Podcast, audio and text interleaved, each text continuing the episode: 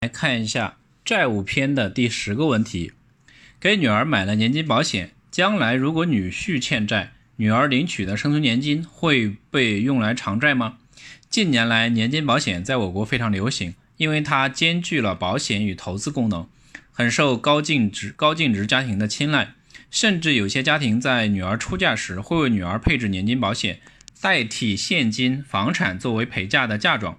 对于父母而言，为女儿配置一份具有类信托功能的年金保险，既能保证女儿作为受益人长期领取生存年金，又有隔离因婚变导致的财富风险的效果。所以，无论是从财富传承的角度，还是从隔离二代婚姻财富风险的角度来看，购买年金保险都是不错的选择。不过，有些客户还有另一个方面的担心：如果女儿婚后，女婿欠债，女儿领取的生存年金会被执行去偿债吗？我们从两个方面来分析这个问题。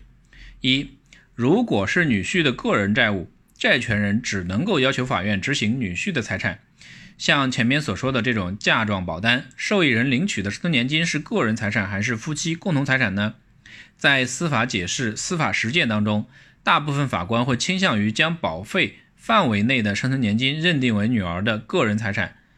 如果法院认定生存年金为女儿的个人财产，而债务又是女婿的个人债务，那么属于女儿个人的已领的生存年金理论上不会被执行去偿债。如果是夫妻共同债务，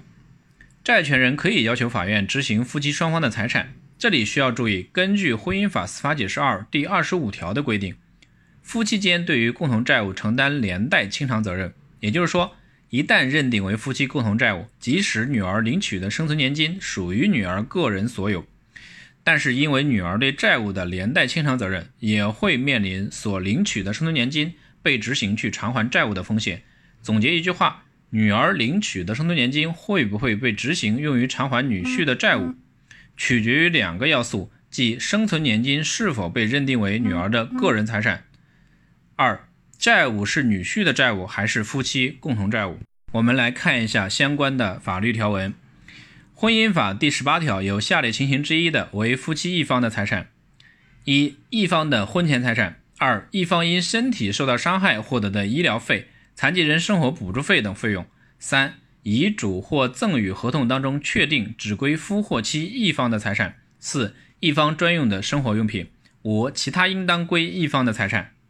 第四十一条，离婚时原为夫妻共同生活所负的债务，应当共同偿还；共同财产不足清偿的，或财产归各自所有的，由双方协议清偿；协议不成的，由人民法院判决。婚姻法司法解释二第十一条，婚姻关系存续期间，下列财产属于婚姻法第十七条规定的，其他应当归共同所有的财产：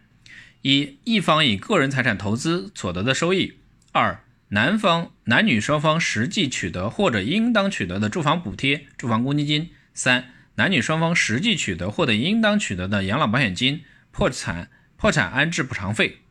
第二十五条，当事人的离婚协议或人民法院的判决书、裁定书、调解书已经为夫妻财产分割问题作出处理的，债权人仍有权就夫妻共同债务向男女双方主张权利。一方就共同债务承担连带清偿责任后。基于离婚协议或者人民法院的法律文书向另一方主动追偿的，人民法院应当支持。来对这个问题进行一个总结：给女儿买了年金保险，将来如果女婿欠债，女儿领取的生存年金会被用来偿债吗？我们来看一下两种情况：一种呢是女婿的个人债务，在司法实践当中，法官倾向于认为生存年金是女儿的个人财产，不可能，可能不会被执行。第二种情况，夫妻共同债务，也就是承担连带清偿责任，保单有被执行的风险。那这个呢是针对这个问题的分享，感谢您的收听，谢谢。